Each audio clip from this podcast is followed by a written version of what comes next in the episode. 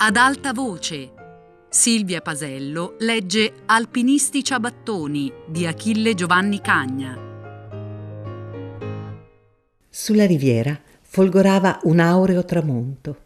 Il lago era una stemperatura di lapislazzuli, l'isola di San Giulio una vigorosa pennellata di roseo carnoso.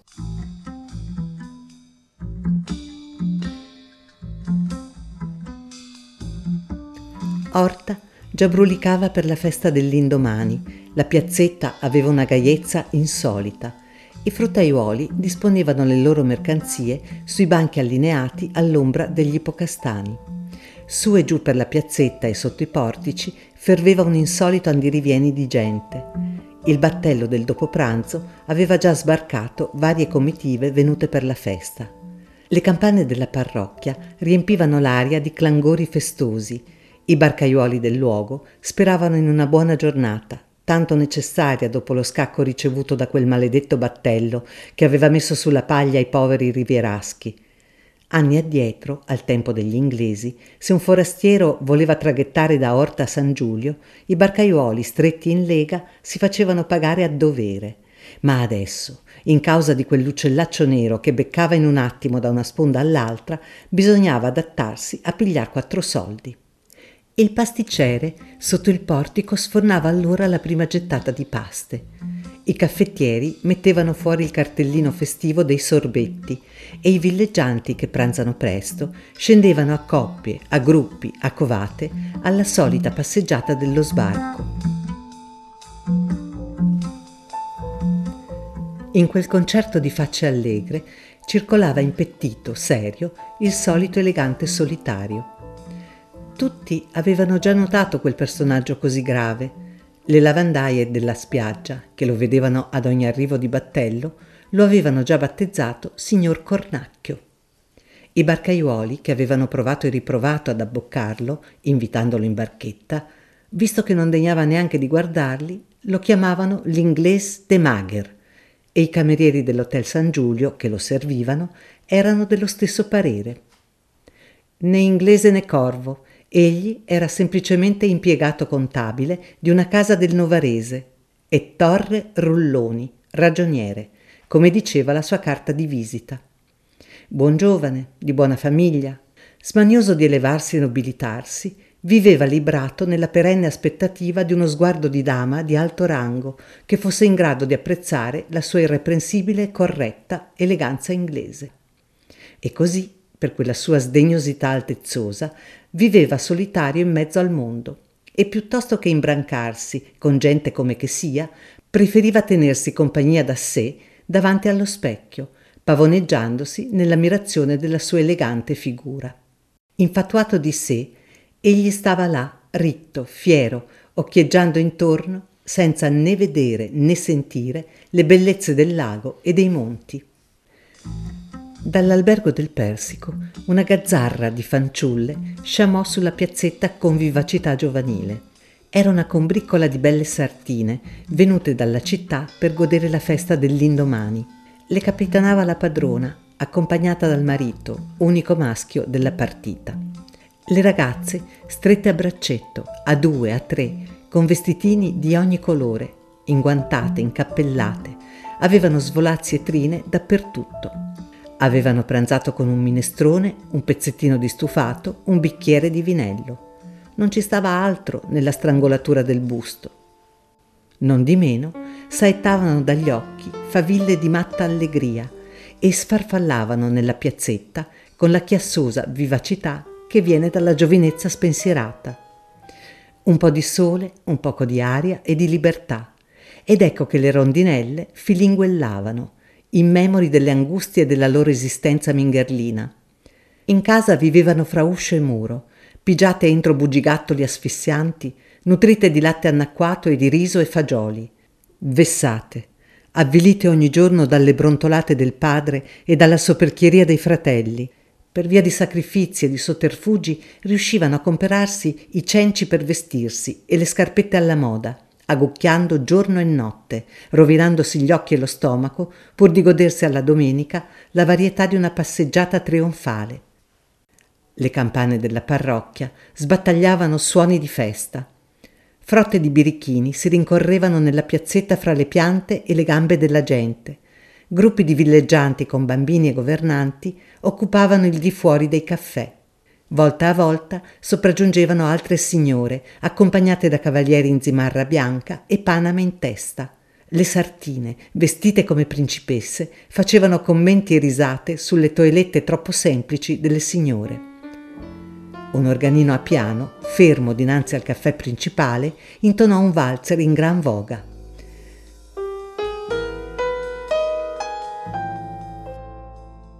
Le belle sartine ondeggiavano in un brisciamento voluttuoso. Quella musica civettuola, leziosa, cacciava un subbuglio fra le sottane e un fermento diabolico nelle gambe. Le campane della parrocchia sbatacchiavano senza posa, l'organino frinfrinava, dal lago venivano ondate di cantilene, vociate in coro da comitive di popolani che a barcate convenivano a Orta per la festa. Dovunque ferveva una baldanza chiassosa di tripudio.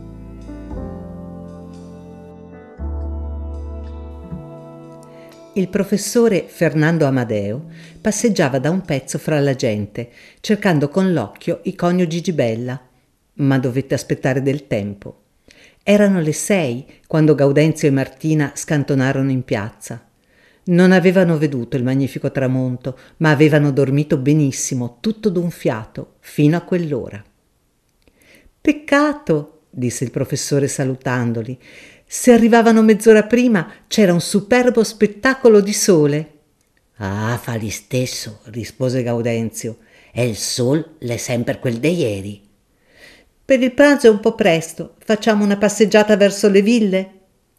Sì, e così vegnerà l'appetito, rispose Martina. Decisamente quel professore era una perla. Si incamminarono. Cominciava ad imbrunire. Martina con la sua schiena ossuta, lucente di seta, imprigionata nel busto, occhieggiava sbadata qua e là, senza por mente ai discorsi di Gaudenzio col professore. Il droghiere intanto, un passo dietro l'altro, si metteva in intimità con il suo nuovo amico e già era dietro a raccontargli i suoi interessi di famiglia. Ormai, diceva, egli era tranquillo, il suo primo figliuolo, Leopoldo, era abile quanto lui nel maneggio degli affari e le due figlie sorvegliavano il resto.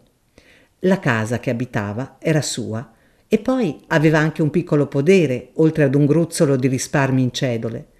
Il professore stava a sentirlo con la cortese compiacenza delle persone educate e Gaudenzio, incoraggiato, andava più in fondo negli intimi particolari di famiglia. Per esempio, quel suo unico figliuolo, quel benedetto Leopoldo, anni addietro gli aveva dato dei fastidi per un suo amorazzo con la figlia dell'oste. Una civettina che a furia di amoreggiare con questo e con quello aveva finito per trovarsi col grembiale troppo stretto. E quel baggeo di suo figlio si pigliava sul serio la paternità e sarebbe andato fino alla bestialità di sposare quella Rosina senza meriti e senza quattrini. Per fortuna la sua Martina ha il muso duro e a fargliela ci vogliono tutti i santi diavoli. Fu lei che si cavò d'impiccio obbligando l'oste e la figlia a metter Berta in sacco. Adesso non c'era più pericolo di matrimonio perché Rosina era morta da quasi quattro anni, dando alla luce un bambino. È vero che le comari del paese andavano proclamando che quel marmocchio somigliava tutto a Leopoldo, ma quelle erano chiacchiere di ciane. Il grave era qui Ora che non c'era più la Rosina, il suo Leopoldo si era innamorato del bambino e non voleva saperne di maritarsi e strepitava, giurando di voler riconoscerlo legalmente, perché sentiva proprio in coscienza di essere suo padre. Figurarsi. Il professore pareva impressionato dal racconto, ma non mise bocca in proposito. Alla fine di questa storia, che si era svolta per le lunghe, si trovarono tutti e tre alla trattoria del Merlo Bianco, pronti e ben disposti a mettersi in tavola. Era notte fatta. Il professore, sedendosi, disse ai suoi commensali che ognuno doveva ordinare di suo gusto, senza complimenti, che egli non aveva molto appetito e gli bastavano due uova al tegame, un brodo e un quinto di vino. Gaudenzio ordinò lesso di manzo, minestra e fritto di rognoni. Le sale della locanda erano fumide di emanazione di sughi, Si sentiva dappertutto il tanfo e il tepore della cucina. La sala da pranzo, col soffitto giallo di fuliggine e le pareti di intonaco chiazzato di umidità, era scarsamente rischiarata dalla lampada di mezzo. Sor Gaudenzio fece portare una candela e subito la tavola apparve più allegra e l'appetito più pronto.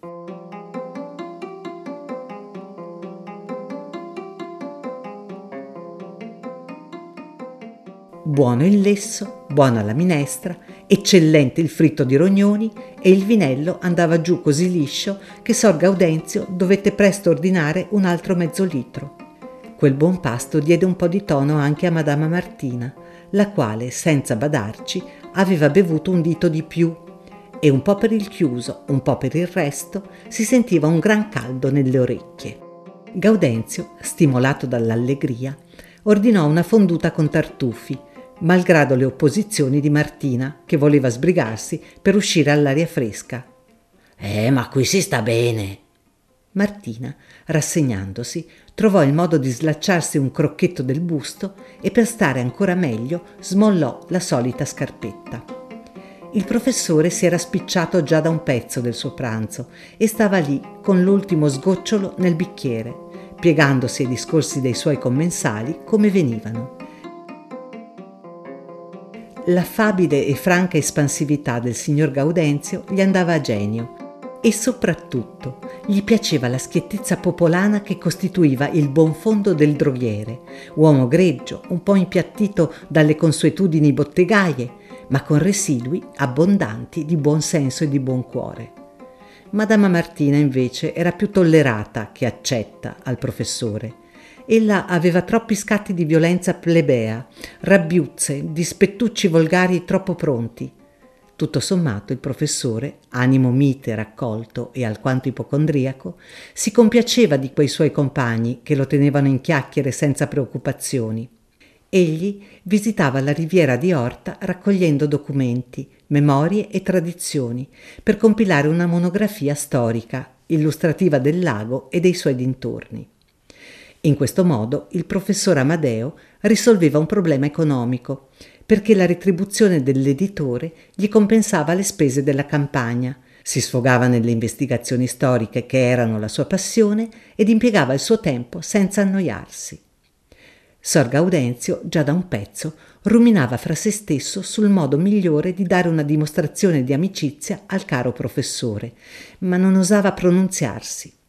Il suo nuovo amico, con quell'aria di uomo modesto, lo metteva in grande soggezione. Egli aveva ben compreso che il professore non poteva essere largo di borsa, santo Dio. Colazione, caffè e latte. Pranzo, due ovicini e un brodo. Ah, si sa, questi poveri diavoli di maestri tirano sempre al verde che è una pietà. Non di meno, Gaudenzio sentiva un profondo rispetto per quel personaggio così modesto. Intuiva vagamente che i denari sono una cosa, ma che quel professore era un uomo di testa. Signor professore, sclamò il droghiere decidendosi, se mi permette l'onore, offro una bottiglia alla sua salute. Oh, grazie, grazie, non, non sono solito, caro signor Gaudenzio, è come se avessi accettato. Ma Gaudenzio era fisso e insistette con tanta buona voglia che il professore, per non vederlo alla disperazione, accettò. Venne la bottiglia. Alla sua salute, professore, e se viene per caso a San Nazaro non se desmentigherà degli amici. Il professore ringraziò e ingollò di un sorso il suo bicchierino come per spicciarsene presto. Non l'aveva ancor posato in tavola che era già colmo e dovette di nuovo toccare e bere. De Diana, questo che chi le barolo proprio galantomo. Oh, è corroborante. Allora, un alter bicchierino non fa male e il tra via i fastidi. Il professore sorrise e lasciò fare. Endandà? chiese Martina, ma Gaudenzio non rispose nemmanco, vuotò il suo bicchiere e colmò quello dell'altro. Caro signor Gaudenzio, sclamò all'improvviso il professore porgendogli la mano, io mi ricorderò lungamente di lei. Oh, ma che dice? L'onore, il piacere, le nostre. Una persona di riguardo come lui. Basta, lasciamola lì. Ancora un bicchiere, professore? E perché no? rispose il professore allegro come se allora si risvegliasse. Bravo, bravo, così mi piace. E versò. Quel barolo era proprio buono e, aiutato dal caldo dell'ambiente, fece sì che in breve gli occhi del professore luccicassero di insolita vivezza. Professore, domani godremo la festa di Orta. Poi El venga con noi a Omegna. Staremo a Legher. Oh, grazie, ma io devo rimanere qui per le mie ricerche. Ah, l'ha perduto qualcosa? No, no, faccio delle ricerche storiche intorno al lago. Devo scrivere una memoria. Ieri fui espressamente a Novara e ho trovato in quell'archivio documenti interessantissimi. Ma bravo, professore! Oh, mi lo capì da subito che lui era un uomo de testa! Il professore era in vena. Ingollò il quarto o quinto bicchierino e subito rispose: Vede? Vede qui? Queste sono tutte memorie che ho preso qua e colà, e su in camera ne ho un altro volmaccio. Ma è proprio un lavoro interessante, sa? La storia di questa riviera è ricchissima di belle tradizioni. And andà? ridomandò secco Martina, che già cominciava ad averne abbastanza. Sor Gaudenzio, sebbene un po' biordo, comprese tutta la sconvenienza dell'interruzione e rispose vibrato. Te get la frega de andare sempre in gir, mica no a sé de sta in pe. Martina, che già era accesa, diventò vermiglia, balenò dagli occhi un lampo di collera compressa e stette muta, mandando giù l'amaro. Gaudenzio, per farle dispetto, finse di interessarsi vien meglio dei discorsi del professore e per rompere subito il breve intervallo di silenzio chiese Che dica un poco, quell'isola lì de San Giulio, l'è proprio un'antichità? Il professore, con gli occhi mareggianti in letizia, abboccò subito con piacere. Oh, geologicamente parlando, l'origine dell'isola si perde nella notte dei tempi. È un piccolo nucleo di Gneis Mikaskisto, o più probabilmente una formazione granitica con sovrapposizione di altre composizioni mineralogiche. Ma Desi, Desi, l'è, l'è un bel pezzo di tempo che la quell'isola lì? E il professore subito con enfasi. Chi può mai calcolare il tempo dei grandi periodi geologici? In faccia all'eternità della natura, i fenomeni più remoti dell'età archeolitica sono avvenimenti di ieri. L'evoluzione paleontologica e l'ontogenia, confrontate con l'anatomia comparata, possono lanciare qualche barlume sull'età relativa degli organismi, ma sul resto, buio pesto. Cuvier è contraddetto, Lyell non si pronunzia. Dunque, se il grande Lyell non si pronunzia, caro signor Gaudenzio, lasciamola lì. Eh, la semola pura, mi tanto in queste robe sono un asino. E sperava di cavarsela così. Ma, ripigliò il professore animandosi sempre più, ma dove invece si vede chiaro con la scorta dei documenti e delle tradizioni è nella parte che concerne l'etnografia della riviera, ovvero sia le varie vicende dei suoi abitatori e le diverse sovrapposizioni delle razze. Sor Gaudenzio voleva ben dire al professore che sprecava il suo fiato, ma non ebbe il tempo. Il professore gli tappò la bocca continuando subito con più ardore. Siconi, uceni e iconi. Certo è che la denominazione di lago Incusio e quella dei dintorni. Allora Gaudenzio guardò con occhio smarrito sua moglie, come supplicandola di ripetere la proposta di andarsene, ma la signora Martina non volle proprio indovinare. Cominciava a vendicarsi. Il professore non badava più allo sgomento che crucciava la faccia del suo compare.